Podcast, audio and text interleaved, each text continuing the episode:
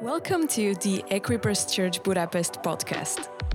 We hope today's message will encourage and inspire you. For more information, check equipperschurch.hu. Friends, uh, we are in a faith series.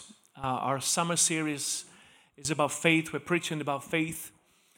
Um, and you know, faith is an important subject in the Bible, and there is a lot to talk about when we uh, speak about faith.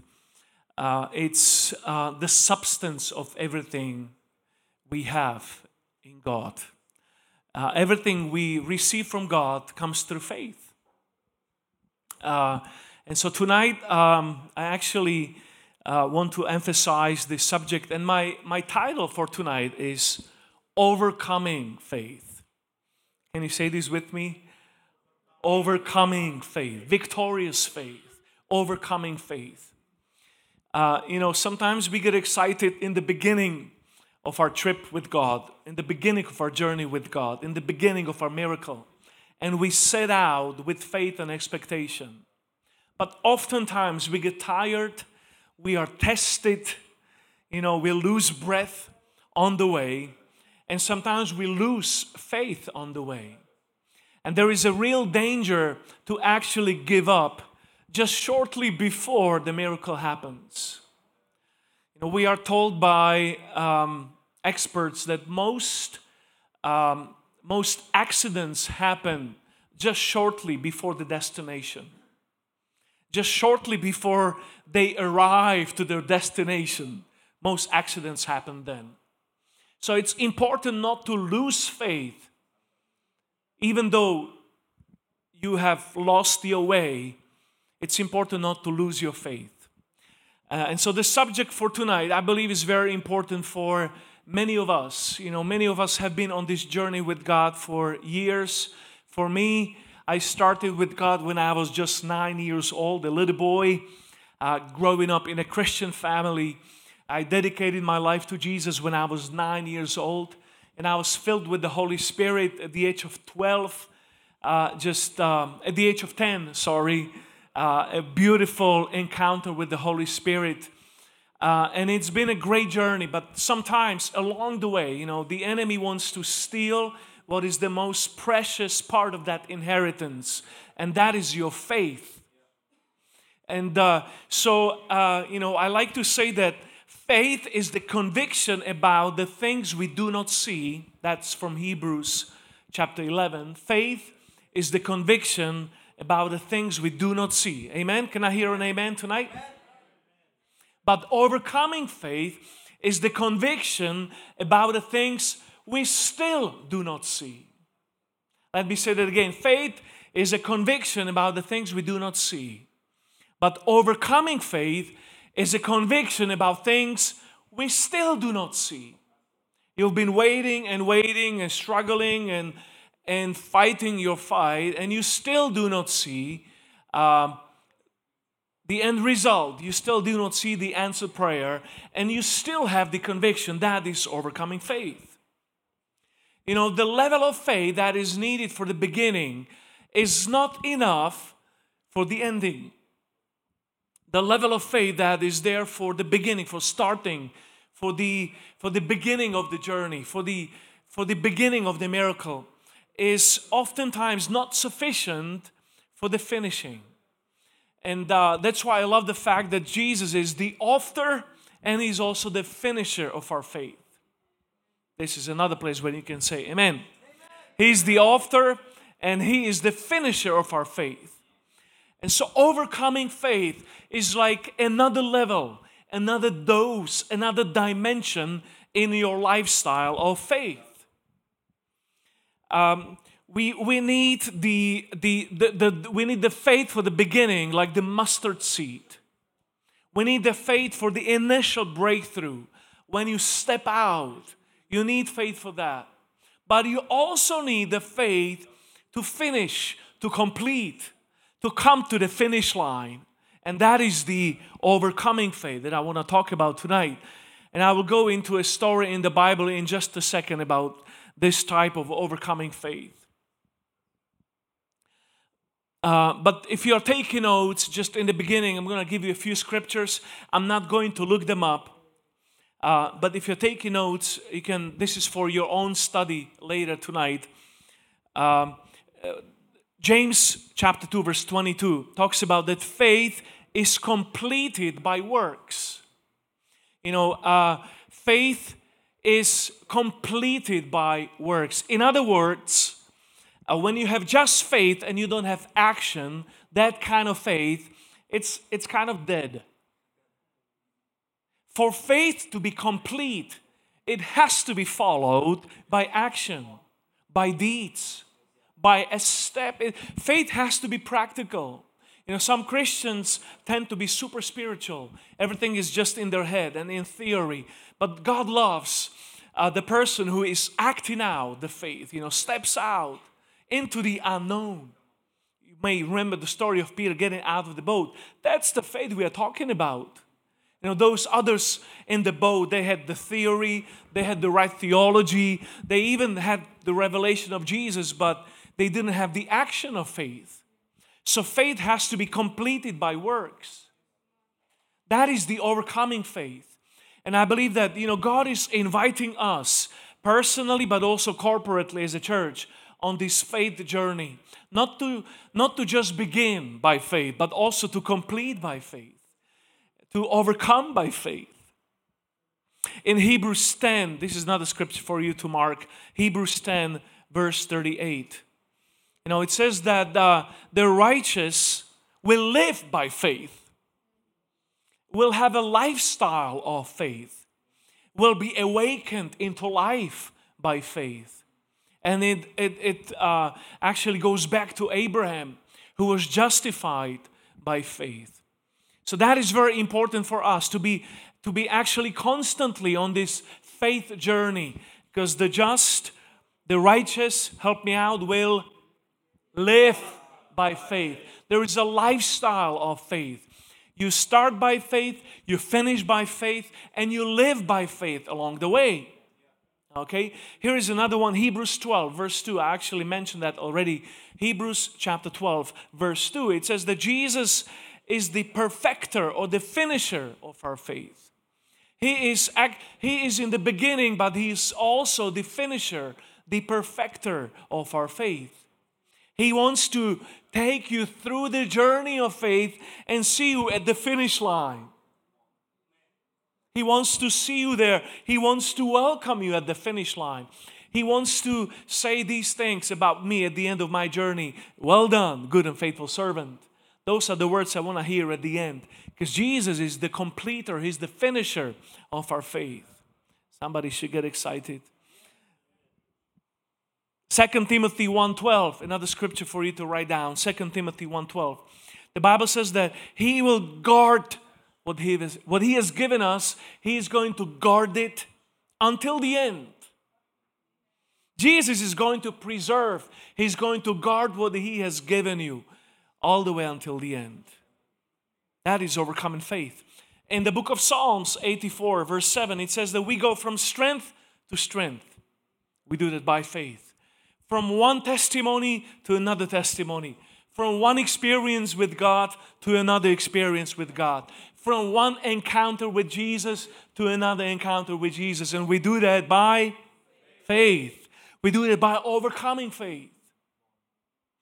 And here's the last one it's in the book of James, in the first chapter, verses 2 through, 2 through 4. It says that faith is actually tested in trials and then it becomes complete. Because your faith will be tested. If you have ever had a testimony, how many of you have ever had some kind of a testimony with Jesus? What are the first four letters of that word? Testimony. Test. You are incredibly smart in the first row. Thank you, Jesus. The first four letters of a testimony is a test.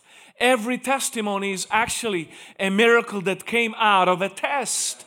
So faith is tested until completion.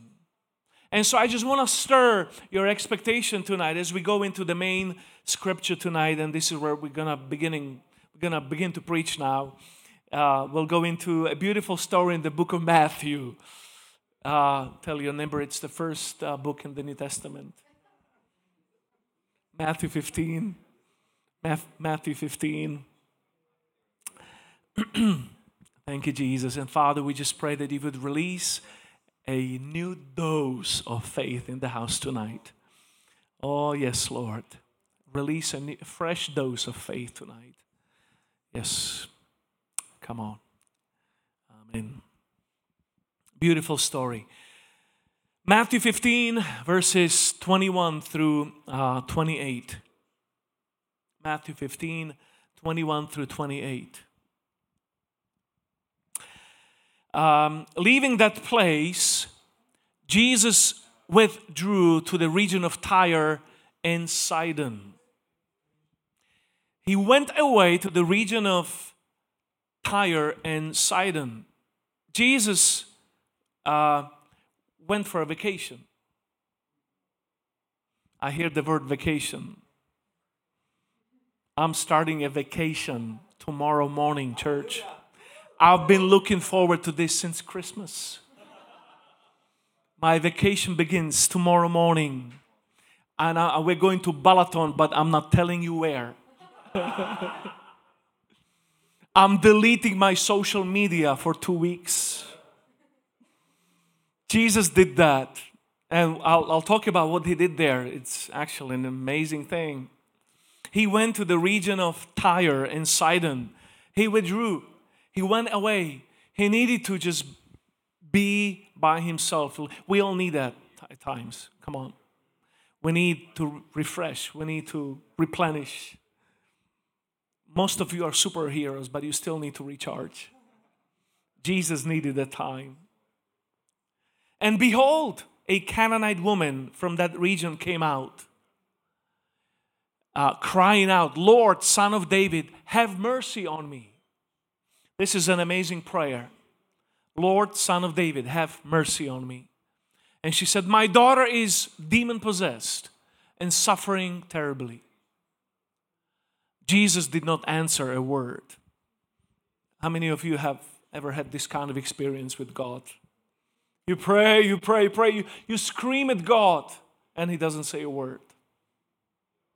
Maybe you're more spiritual.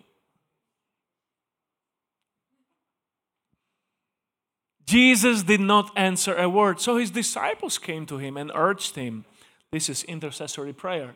He says, Send her away, for she keeps crying.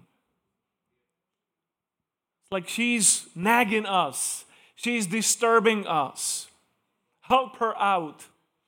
Some of us need to be in that prayer team. Did you know we have a prayer ministry in the church? These are the disciples that tell Jesus, Jesus, help this lady because she's been crying for so long. And so the woman, uh, he answered, Well, I was only sent to the lost sheep of Israel. And then the woman came and she knelt before him. Lord, help me, she said. And he replied, It is not right to take the children's bread and toss it to the dogs. Yes, it is, she said.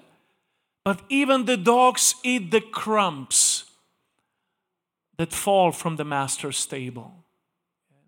This is what Jesus says. Even uh, what, what the lady says, even the dogs eat the crumbs that fall from the master's table. And then Jesus answered, and, and he said to her, Oh, woman, great is your faith I'm, I'm so amazed that twice in the Bible, Jesus actually commented on the faith of the person. Twice. And both times it was the, it was the Gentiles. Both times it was the Gentiles. Here, she was a Syrophoenician uh, Canaanite woman. And in the other case, it was a Roman centurion.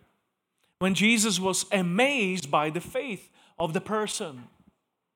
And so Jesus said, Well, woman, great is your faith. Be it done for you as you desire. And her daughter was healed instantly. Well, here are a couple of points. I have five points for tonight. Number one, are you ready for number one? Jesus relaxed in a pagan environment. Jesus relaxed in a pagan environment. Can you help me out? Just say this with me. Jesus relaxed in a pagan environment. Now we go to Balaton. Jesus went to Phoenicia, Sidon, uh, Sidon and Tyre. Now you may not know, I'm going to give you a little bit of geography because you don't really remember from your history class where Phoenicia was. How many of you remember Phoenicia? Like two incredibly intelligent people in the house. So you may remember that Phoenicians, uh, they were incredibly intelligent. They invented the alphabet. You use your alphabet every day. These guys invented the alphabet. Not only that, but they were in, incredible sailors. They would sail all around Africa and even to Europe, to Britain, without navigation. They navigated just by the open sky, by the stars. They were incredibly intelligent, but they were also um, very pagan, uh, very occult. Uh, they worshipped all kinds of gods, um, such as Dagon and Baal and Asherah, and they would practice temple prostitution and uh, even human sacrifices. They were incredibly evil in their spirituality, very sinful in their spirituality. And also, the, the um, kind of the worst or the least famous or infamous uh, queen from the Bible came from Phoenicia. Her name was Jezebel. So um, it's not a very positive place in the Bible. And where does Jesus go for vacation? He goes to Phoenicia. I love the fact that Jesus relaxed in a pagan environment. Um, you know, um, for me, it is a clear signal that Jesus is not afraid of contamination, that he didn't avoid the sinner, he, he didn't avoid the difficult places. Jesus was okay with going to difficult places. He was okay to go into these sinful places and just to meet, you know, the Gentiles, the pagans, the people that worship the idols, the people that worship the sky, the people that were full of the demonic and the occult. He was okay with that. He came to that place and, you know, light shines in the darkness. Light is the brightest in the darkness. Did you know that? Light shines the brightest in the darkness. So Jesus, he loved to go to those places. And here I love the fact that Jesus, he relaxed in a pagan environment.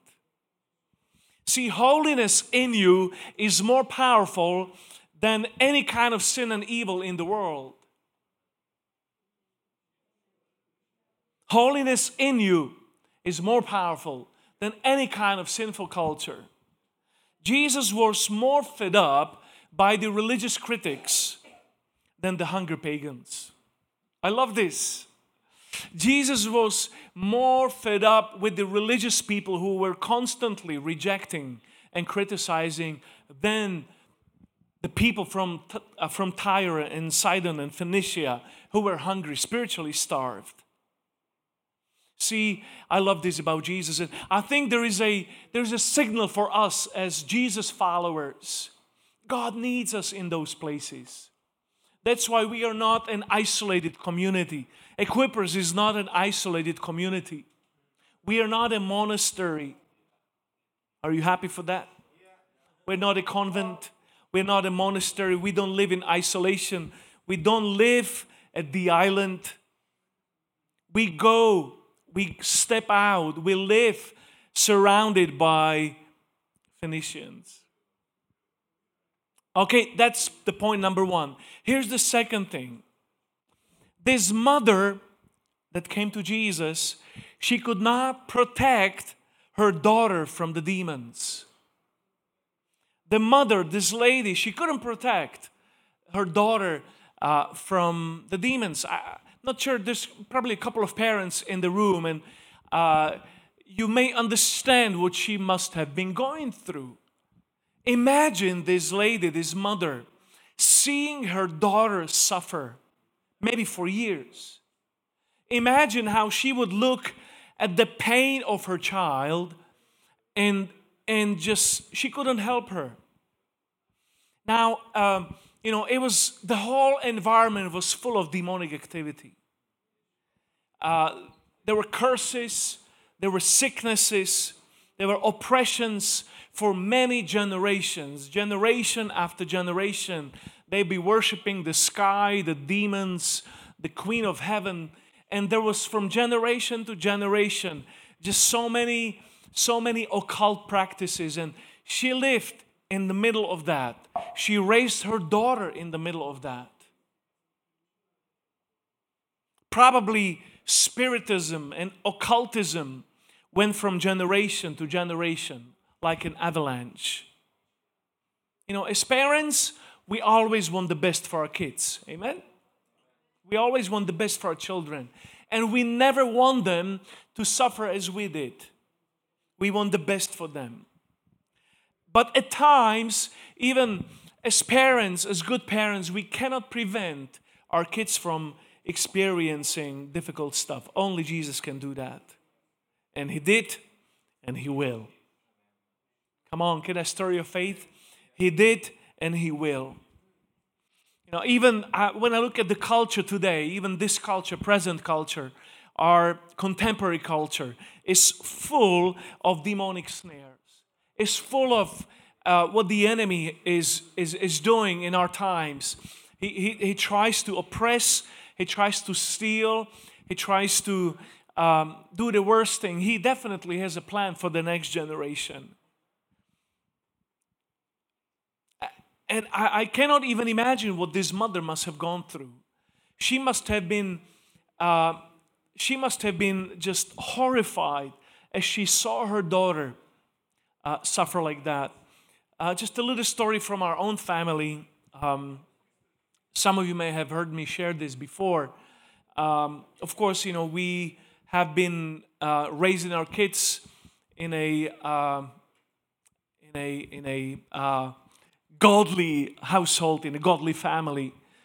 Um, but we had this one incident uh, when we moved to one city to plant a church, um, the city of Nitra. The, the first uh, accommodation we had was in, um, in a difficult neighborhood. There was many gangs fighting, and uh, um, there was a lot of um, oppression in that neighborhood. It was a tough neighborhood. Uh, later, we heard the stories, there was actually uh, some kind of a killing that was happening on the same street just uh, around the same time. And so uh, when we moved there, we had two small kids at that time. Uh, Toby was seven uh, and Adam was five. And uh, the first couple of weeks, our kids were going through pretty horrible time. We, we lived there in a small apartment uh, and on this particular week, our oldest son was experiencing nightmares, unexplainable nightmares in the middle of the night. And he woke up in the middle of the night, and the only thing he could describe is that he saw a demon in the window. And he started to scream, uh, shout really loud, and he woke up. Uh, Martha, I was actually in our, we were, I was still moving furniture that week.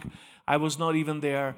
And, and so she called me the, like two o'clock in the morning, and we are praying over the phone until you know Jesus got the victory over this. And it happened the same way the following night. And as parents, we were freaking out and we took authority in Jesus' name and prayed in tongues. But for two nights, this was happening. And we felt like we stepped into a territory where the enemy actually was having dominion and that we came there with, with the message of the kingdom of God, just ready to plant a church. And it, it we felt like the enemy was just panicking against this. Uh, and, and there was this experience just for two nights. Imagine this mother saw her child go through oppression for weeks, for months, for years. And her own story is hidden. She, the mother, she must have gone through a horrible life herself as well. Now she's fighting for the next generation. So, uh, it may be your story as well. Maybe you are experiencing some of that heaviness, some of the oppression. Uh, and living in an environment like this, in cities where there is so much pollution, spiritual pollution, so much oppression. The Bible says that uh, Satan comes to kill and to destroy and to steal. That is his agenda. So we should not be surprised about stuff like this happening. And of course, at the end of the story, we'll see that there is victory. Amen? So that is the second thing. She could not stop this, she could not prevent this from happening. Here is number three. Ready for number three? Her faith crossed over the point of no return. Her faith crossed over the point of no return. Um, so we read the story, and this is what happens here. She uh, cries to Jesus. She says, Have mercy on me, O Lord, son of David. My daughter is severely oppressed by a demon. And Jesus is quiet. Jesus is totally silent. He didn't say a word. And like I said before, sometimes God does that. And He's like, He's waiting. Personally, I believe that He was waiting whether her faith was an overcoming faith. He was waiting whether her faith would like shift into another gear. You know, if we're driving a manual car, it's like at, at some time you need to shift into another gear. From she needed to shift from, from the initiating faith, where she started to pray to Jesus, to just another another gear. She needed to shift her faith. And it's like Jesus is quiet and he's waiting for her to shift into another gear. And so this is what happens. She kneels before Jesus, saying, Lord, help me. I love this. Her faith crossed the point of no return. She came this far and she's like, I'm not going back without my miracle. I came this far, Jesus. I'm not going home without my miracle. Now, friends, uh, this is overcoming faith. Like, I, I, crossed the line, there is no more return. I, I went over the tipping point. It's no worth going back home now. If I've come this far, I've embarrassed myself already. It's no point of returning without my miracle. I believe that Jesus, he wanted to see that kind of faith inside of her. It was like, hey, if it was just me suffering, I can take it. But I'm doing this for my daughter. If the enemy is attacking my daughter, I'm not gonna let it just, I'm not gonna just look at it. I'm not gonna just watch this. He is touching my daughter. I'm not, I'm not gonna just sit by. And you know the expression that she turned into a she bear. A she bear. She was like this mother who was like a she bear. It's like you're not gonna, you're not gonna touch my baby bears. She turned into this aggressive she bear. I'm gonna protect my babies. Friends, I believe that sometimes we are too easily offended and discouraged, and we turn back without a miracle. We are sometimes too easily offended and we give up. Now, to be honest, if Jesus would tell me the same thing and what she what he said, what she heard from Jesus, I'd probably get offended and go home. It's like, hey, I shouldn't take the kids' bread and and toss it to the dogs. I would probably get offended if I heard that from Jesus. Wouldn't you? How many of us have already, uh, you know, just given up and we felt, yeah, maybe God is not listening? We get offended too easily before we get our miracle. Too easily we get discouraged. We get offended by hurts, by different offenses, by rejection, by churches, by God, by leaders. Come on, let's be honest. She could have gotten offended so easily. But now she's like, I'm at the point of no return. There's no turning back. I've come this far. I have already embarrassed myself.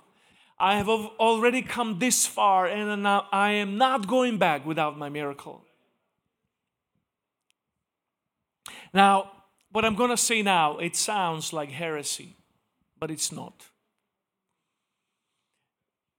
Um, when God says no, his no is not final. Not necessarily. Can you take this from me? When God says no, it may not be final. It may be just a test if you shift to another gear and go to another level from the initial faith into the overcoming faith. When God says no, because that's what Jesus said, sorry, lady, I'm not here for you. You're not my target group. I cannot take the bread from the kids and toss it to the dogs. It was like Jesus said no.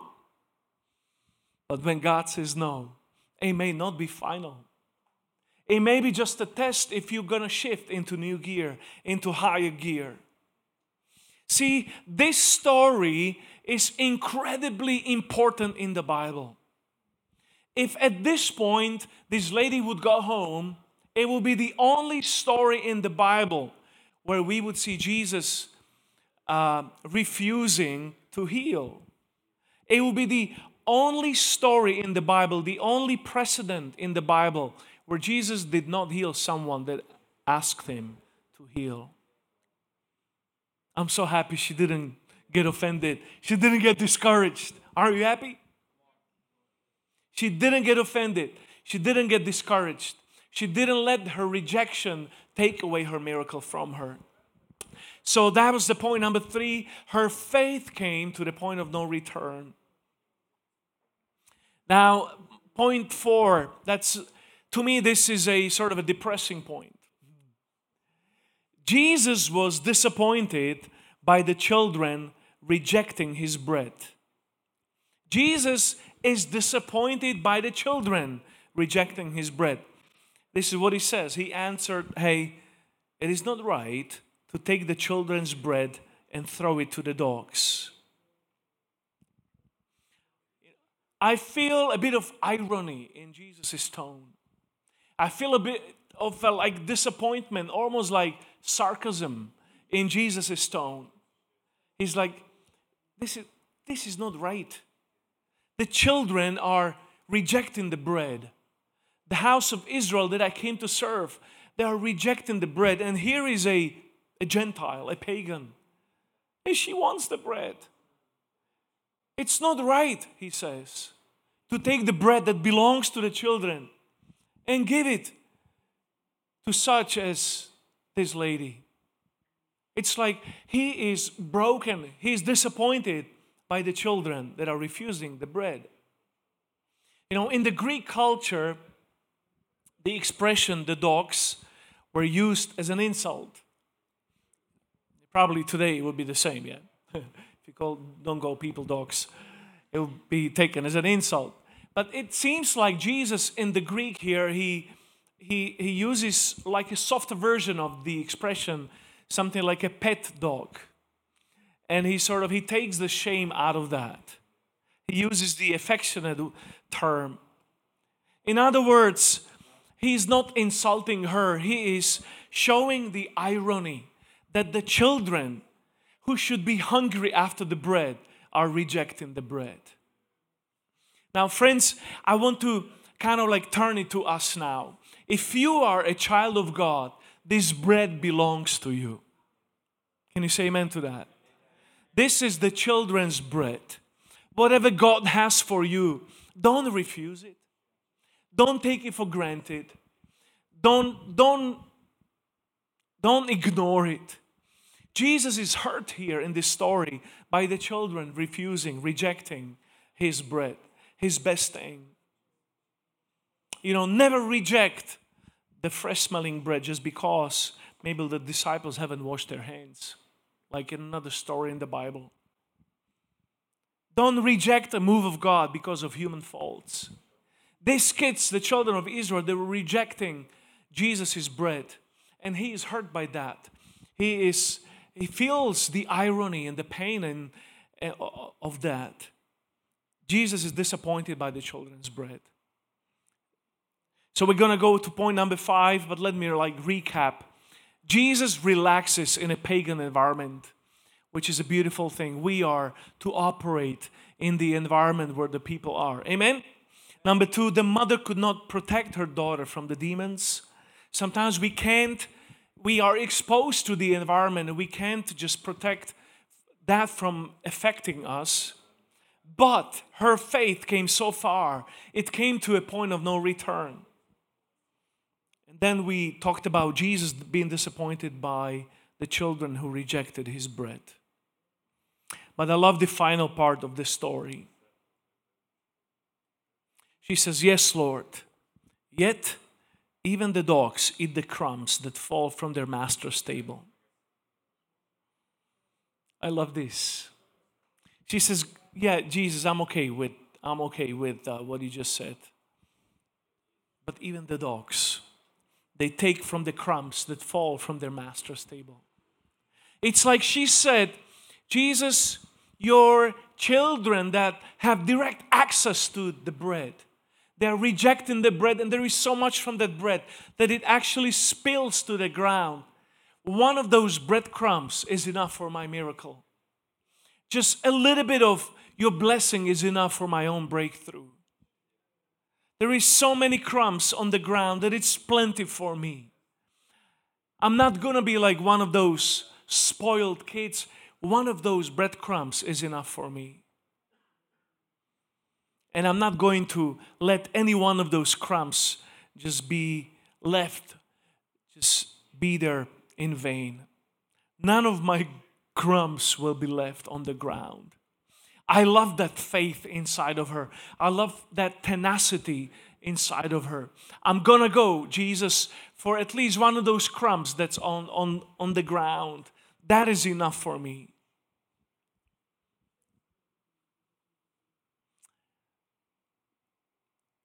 And I would, I would go so far as to say that I would rather be a fed up dog than a picky child. I would rather be like this lady who said, Yeah, I'm just, I'm just gonna get some of that favor that spills from the table, than be a picky child, rejecting, refusing, offended, acting I would rather be just this hungry little dog like Jesus was referring to. Now, overcoming faith. Now, I believe that God is calling us as individuals and us as a church to shift gears, to go into just another level of faith. And, and you, you need that for your own life. Uh, you need that. You cannot just. Um, you cannot go into the next season uh, with the faith from your last season.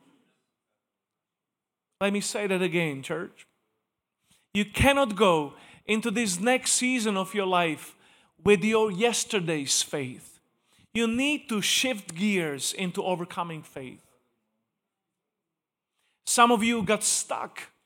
Some of you got maybe offended. Maybe you've been waiting for too long, you think and you got instead of shifting to another gear like this lady this woman of faith you got stuck in the middle between your re- re- request and your miracle you got stuck halfway but i want to say tonight i felt god urge my spirit in this that too much is at stake too much is at stake it's worth it to fight what did she fight for she was fighting for her daughter. She was fighting for the next generation. She was fighting for her daughter's miracle. And friends, that is what this church is all about. We are, we are always fighting for the next generation. We are always fighting for those that do not yet have their encounter with Jesus. Too much is at stake. Too much. And I felt that, you know, God has given me such an urgency for tonight. We need to shift into another level of faith as the church. Yeah, in the summer, you know, we love the vacation and we kind of re- relax, but we should never relax in our faith. God is challenging us to shift into higher gear, to go into another level in Jesus' name, to uh, just stir your spirit with expectation to go into another level. Now, as a pastor, I'm totally excited, thankful, happy because we have seen God move in a special way in these last 12 months, 14 months. Beautiful story. I mean, just the little history of this church is a great testimony of God's goodness. You all are a miracle. You all are an answer to prayer. You all are just, you know, just, I brag about you. You are a testimony to me. You're a testimony to this church. You're a testimony to the power of Jesus. Can you say amen to that? You're also a test, but you're also a testimony. But we need to go to another level, church. And God is stirring my spirit just to shift. We've been like, yeah, if you drive the car, you shift into one, you start the engine, or you first you start the engine and shift into one, then you shift into two. We've been into one, we've been into two, and God is shifting us to another level, overcoming faith. Sometimes it would be easy, you know, we fill up the house, we fill up the room, Every Sunday, there's people that, you know, they come hungry after Jesus. Every Sunday, people encounter Jesus. But, friends, God has more for this house. He has more for you, for your family, for, for your own story, for your own miracle, for your own faith journey, and also for us as the church. And I want us to come to Jesus tonight with the same expectation, with the same faith as this lady had. I came to the point of no return. There is no going back. I've come, I've come this far. I'm not gonna just go back. I'll push through. I'll go further. I'll shift to a higher gear. I wonder if we could all stand. Yeah, come on.